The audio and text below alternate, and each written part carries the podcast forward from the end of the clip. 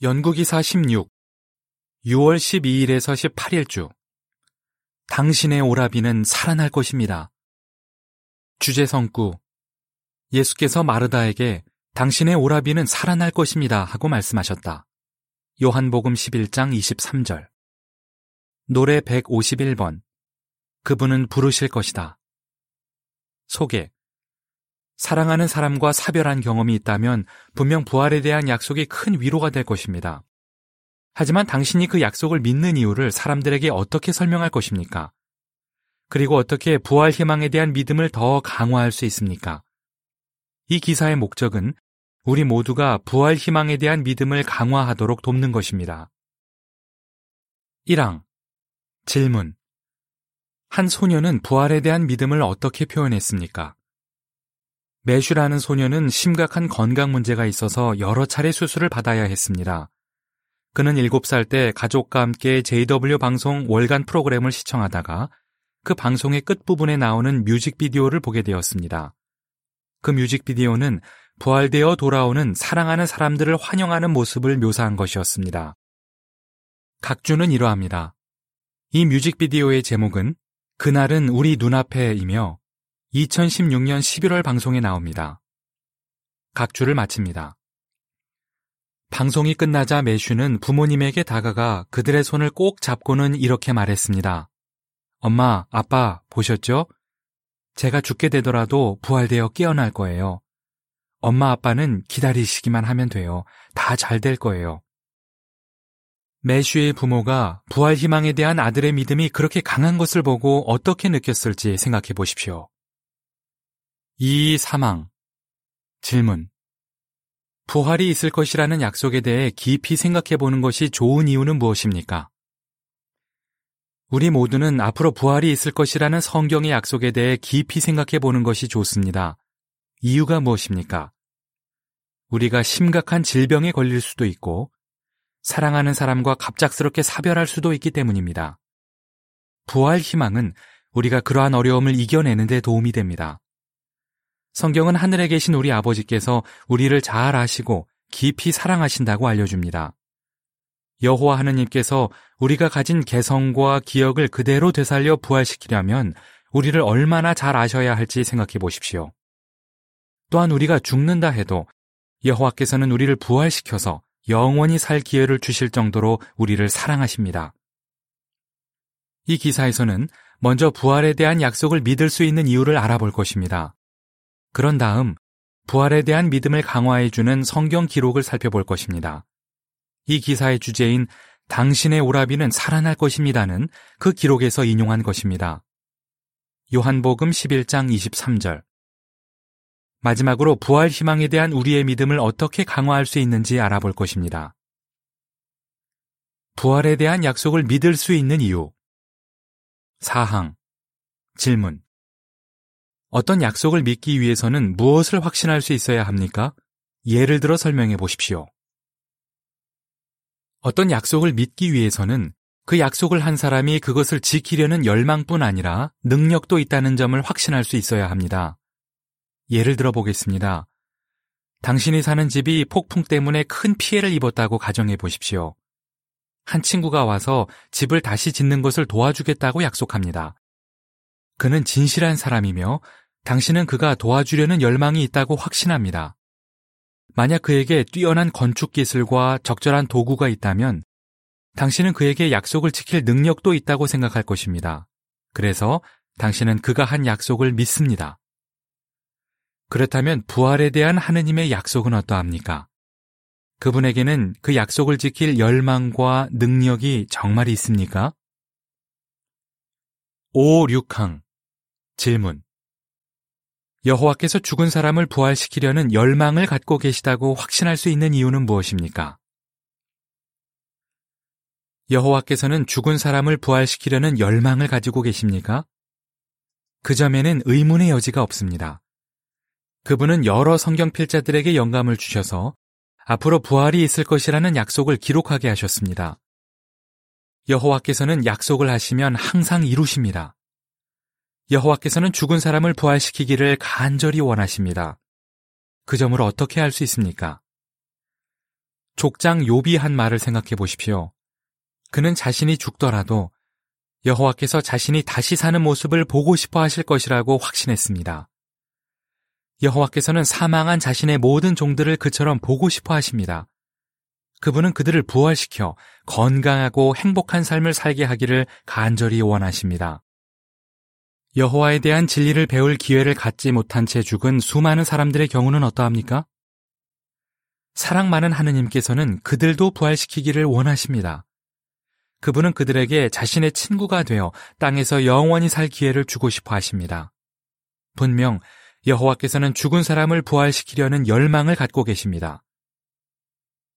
7. 8항 질문 여호와께서 죽은 사람을 부활시킬 능력이 있으시다고 확신할 수 있는 이유는 무엇입니까?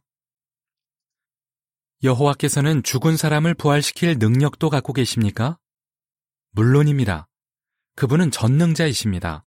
따라서 어떤 적이라도 심지어 죽음도 물리칠 능력이 있으십니다. 그 점을 기억하면 힘과 위로를 얻을 수 있습니다. 엠마 아놀드 자매의 경험을 살펴보겠습니다.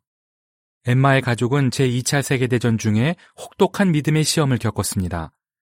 엠마는 딸이 나치 강제 수용소에서 사망한 친구와 가족들을 생각하며 슬퍼하자 이러한 말로 위로해 주었습니다. 죽음이 인류를 영원히 가두어둘 수 있다면 죽음이 하느님보다 더 강하다는 뜻이 되지 않겠니? 그 무엇도 여호와보다 강할 수 없습니다. 생명을 창조하신 전능한 하느님께서는 죽은 사람들을 다시 살리실 수 있습니다. 하느님께서 죽은 사람을 부활시키실 수 있다고 확신할 수 있는 또 다른 이유는 그분이 무한한 기억력을 가지고 계시기 때문입니다. 그분은 모든 별의 이름을 부르십니다. 또한 사망한 사람들도 모두 기억하십니다. 그분은 자신이 부활시킬 사람들의 유전 정보와 경험과 기억을 포함해 그들에 관한 아주 세세한 것까지 아무 어려움 없이 기억하실 수 있습니다. 구항 질문 당신이 앞으로 부활이 있을 것이라는 여호와의 약속을 믿는 이유는 무엇입니까? 분명 우리는 앞으로 부활이 있을 것이라는 여호와의 약속을 믿을 수 있습니다. 그분이 그 약속을 지킬 열망과 능력을 갖고 계시다는 것을 알기 때문입니다. 부활에 관한 약속을 믿을 수 있는 또 다른 이유는 여호와께서 이미 죽은 사람을 부활시키신 적이 있기 때문입니다. 성경 시대의 그분은 예수를 포함해 몇몇 충실한 사람들에게 능력을 주셔서 죽은 사람들을 부활시키게 하셨습니다. 이제 요한복음 11장에서 예수께서 죽은 사람을 부활시키신 기록을 살펴보겠습니다. 예수의 친한 친구가 사망하다. 10항 질문 예수께서 요르단강 건너편에서 전파하고 계실 때 베다니에서 무슨 일이 일어나며 예수께서는 어떻게 하십니까? 요한복음 11장 1절에서 3절의 기록은 이러합니다. 나사로라는 사람이 병이 들었다. 그는 마리아와 그의 자매 마르다의 마을인 베다니에 살았다. 마리아는 주께 향유를 붓고 자기 머리카락으로 그분의 발을 닦은 사람인데 그의 오라비 나사로가 병이 든 것이다. 그래서 나사로의 누이들은 그분에게 사람을 보내어 주여 주께서 사랑하시는 사람이 병들었습니다. 라고 전했다. 기원 32년 말에 베다니에서 있었던 일을 생각해 보겠습니다. 베다니에는 예수의 친한 친구들인 나사로와 그의 누이 마리아와 마르다가 살고 있습니다. 그런데 나사로가 병이 들어 누이들이 걱정합니다. 그들은 베다니에서 걸어서 이틀 정도 걸리는 요르단강 건너편 지역에 계시는 예수께 그 소식을 전합니다. 안타깝게도 나사로는 예수께서 그 소식을 들으실 즈음에 사망합니다. 예수께서는 친구가 사망했다는 것을 아시고도 계시던 곳에 이틀을 더 머무르신 뒤에 베다니로 떠나십니다. 그분이 베다니에 도착하신 것은 나사로가 죽은 지 4일이 되었을 때였습니다. 예수께서는 친구들을 돕고 하느님께 영광을 돌리기 위해 특별한 일을 하려고 하십니다. 11항 질문 이 기록에서 진정한 친구에 관한 어떤 교훈을 배울 수 있습니까? 우리는 이 기록을 통해 진정한 친구가 어떻게 행동하는지에 관한 교훈을 배우게 됩니다. 이 점을 생각해 보십시오. 마리아와 마르다는 예수께 소식을 전하면서 배단위로 와달라고 하지 않았습니다. 그들은 그분이 사랑하시는 친구가 병들었다고만 했습니다. 나사로가 죽었을 때 예수께서는 먼 곳에서도 그를 부활시키실 수 있었습니다. 하지만 그분은 친구들인 마리아와 마르다와 함께 있어 주려고 배단위로 가셨습니다. 여러분에게는 부탁하지 않아도 기꺼이 도와주는 친구가 있습니까? 그렇다면 고난의 때에 의지할 만한 사람이 있는 것입니다. 예수처럼 우리도 다른 사람들에게 그런 친구가 되어 주어야겠습니다. 이제 다시 그 기록을 살펴보면서 그 후에 어떤 일이 있었는지 알아보겠습니다. 12항 질문 예수께서는 마르다에게 무슨 약속을 하시며 마르다는 왜 그 약속을 믿을 수 있었습니까? 요한복음 11장 23절에서 26절의 기록은 이러합니다. 예수께서 그에게 당신의 오라비는 살아날 것입니다. 하고 말씀하셨다. 마르다가 말했다. 마지막 날 부활 때 오라비가 살아나리라는 것을 저는 알고 있습니다. 예수께서 말씀하셨다. 나는 부활이며 생명입니다. 나에게 믿음을 나타내는 사람은 죽어도 살아날 것입니다. 그리고 살아서 나에게 믿음을 나타내는 사람은 누구든지 결코 죽지 않을 것입니다. 당신은 이것을 믿습니까? 마르다는 예수께서 배단이 근처에 계시다는 말을 듣고 서둘러 그분을 맞이하러 갑니다. 그는 그분을 만나자 이렇게 말합니다. 주여, 주께서 여기 계셨더라면 제 오라비가 죽지 않았을 것입니다. 요한복음 11장 21절. 마르다가 말한 것처럼 예수께서는 나사로를 고쳐주실 수 있었습니다. 하지만 예수께서는 그보다 훨씬 더 놀라운 일을 하려고 하십니다. 그분은 이렇게 약속하십니다. 당신의 오라비는 살아날 것입니다.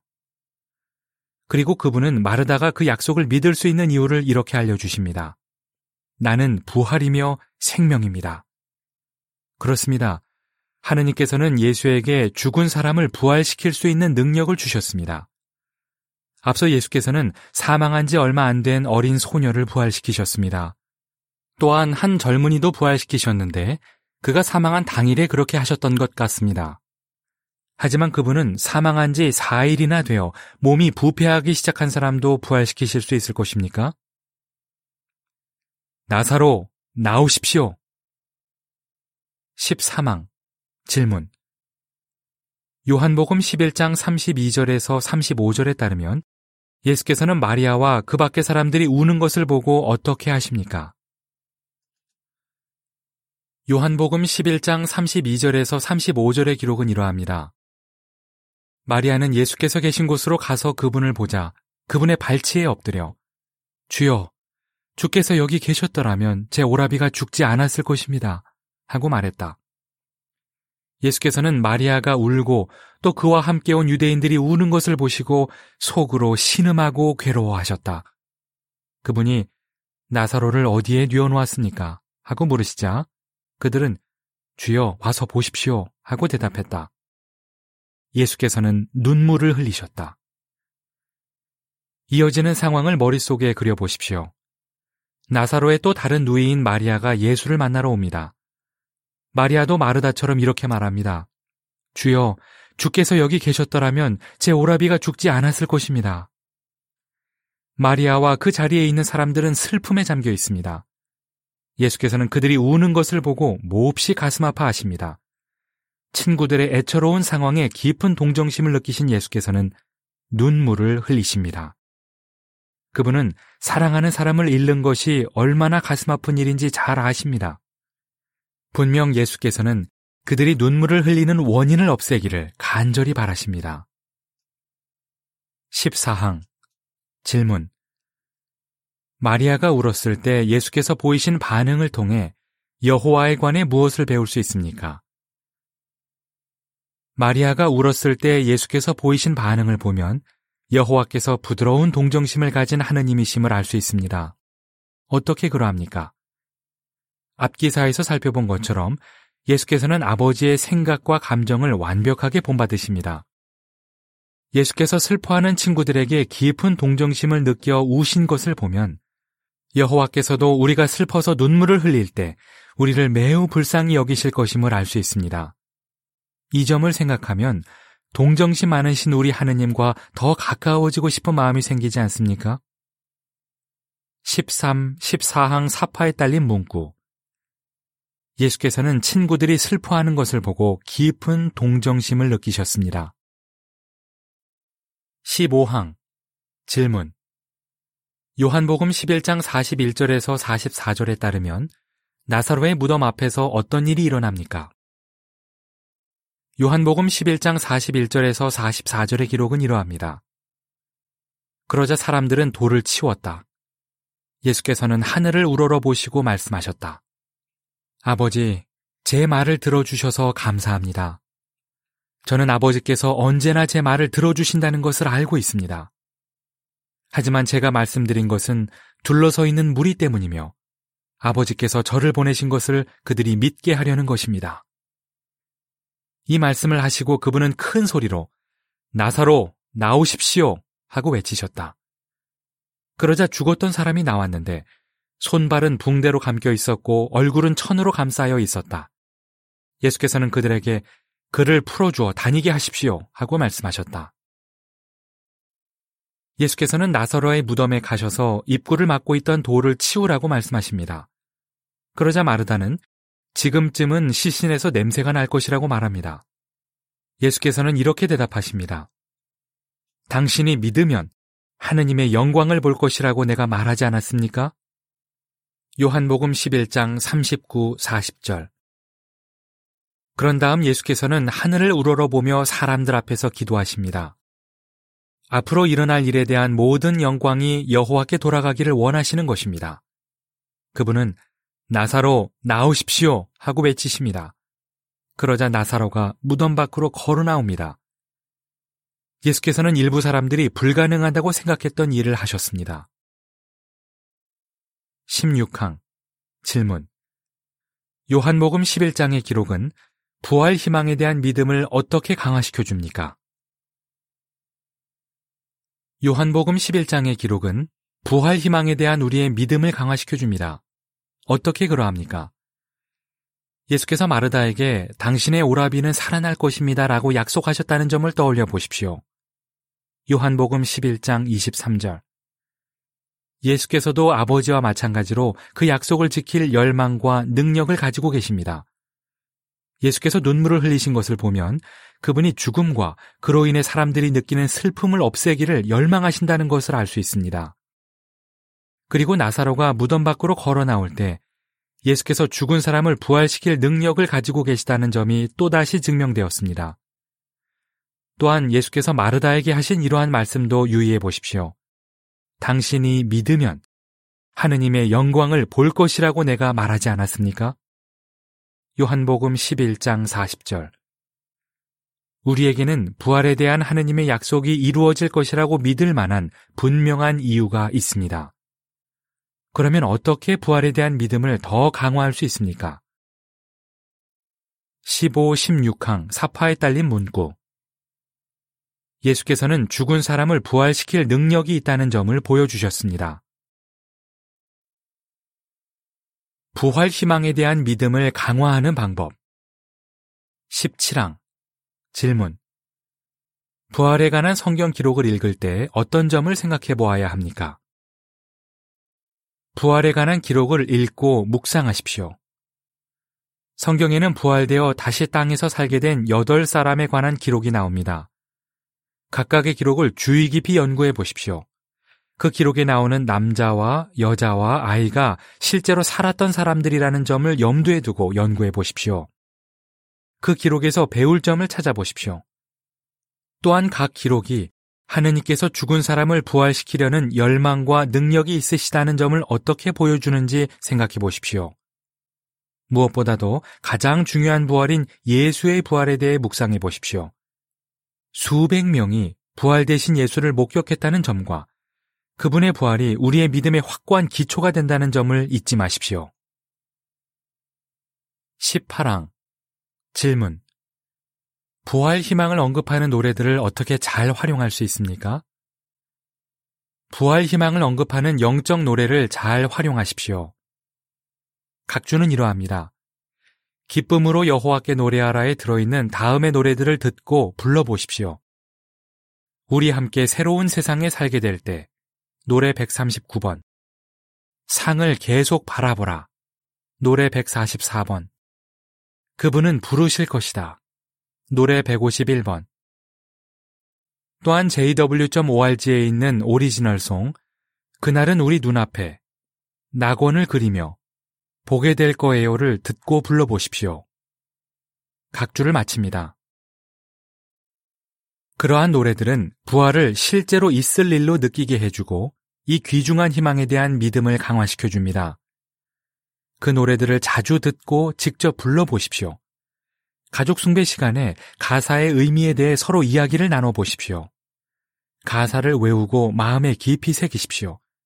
그렇게 한다면 생명의 위협이 되는 시련을 겪거나 사랑하는 사람과 사별하게 되더라도 성령의 도움으로 그러한 노래들을 떠올리며 위로와 힘을 얻을 수 있을 것입니다.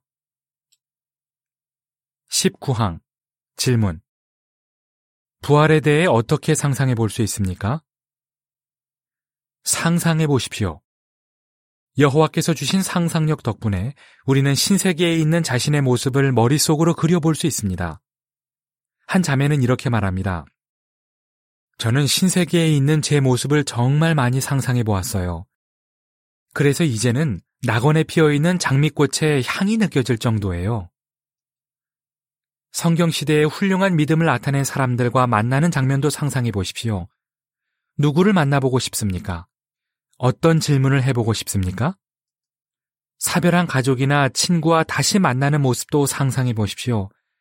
그들을 만나면 처음에 어떤 말을 할지, 그들을 껴안을 때 어떤 느낌이 들지, 얼마나 많은 기쁨의 눈물을 흘릴지 세세한 점까지 다 그려보십시오. 다음은 보충 내용입니다. 무엇을 물어보고 싶습니까? 신세계에서 부활된 사람을 만나 이런 질문을 한다고 상상해 보십시오. 노아의 아내. 이름이 어떻게 되세요? 악한 세상에서 아들들을 보호하기 위해 남편과 함께 어떻게 노력하셨나요? 이삭. 재물을 바칠 때 쓸 나무를 가지고 산으로 올라가면서 무슨 생각을 했나요? 욥. 과거의 시련을 겪을 때 하늘에서 어떤 일이 있었는지 알고 나서 어떤 생각이 드셨나요? 침례자 요한. 여호와의 음성을 들었을 때 어떤 느낌이었나요? 예수 곁에서 처형된 죄수. 예수께서 형주에서 돌아가시기 직전에 또 어떤 일이 있었나요? 다음 사람들에게는 무엇을 물어보고 싶습니까? 아벨, 아브라함, 입다의 딸, 다윗, 요나. 본 기사가 계속됩니다. 20항 질문 우리는 어떻게 하기로 결심해야 합니까? 우리는 부활을 약속하신 여호와께 정말 감사드립니다. 우리는 그 약속이 이루어질 것이라고 확신합니다. 여호와께서 그 약속을 지키려는 열망과 능력을 갖고 계시기 때문입니다. 따라서 이 소중한 희망에 대한 우리의 믿음을 계속 강화해야겠습니다. 그렇게 한다면 이 희망을 주신 하느님과 더욱더 가까워질 것입니다. 그분은 우리 각자에게 이렇게 약속하십니다. 당신이 사랑하는 사람이 살아날 것입니다. 어떻게 대답하시겠습니까? 부활에 대한 여호와의 약속을 믿을 수 있는 이유는 무엇입니까? 예수께서 나사로를 부활시키신 기록에서 무엇을 배웠습니까? 부활 희망에 대한 믿음을 어떻게 더 강화할 수 있습니까? 노래 147번 영원한 생명의 약속 기사를 마칩니다.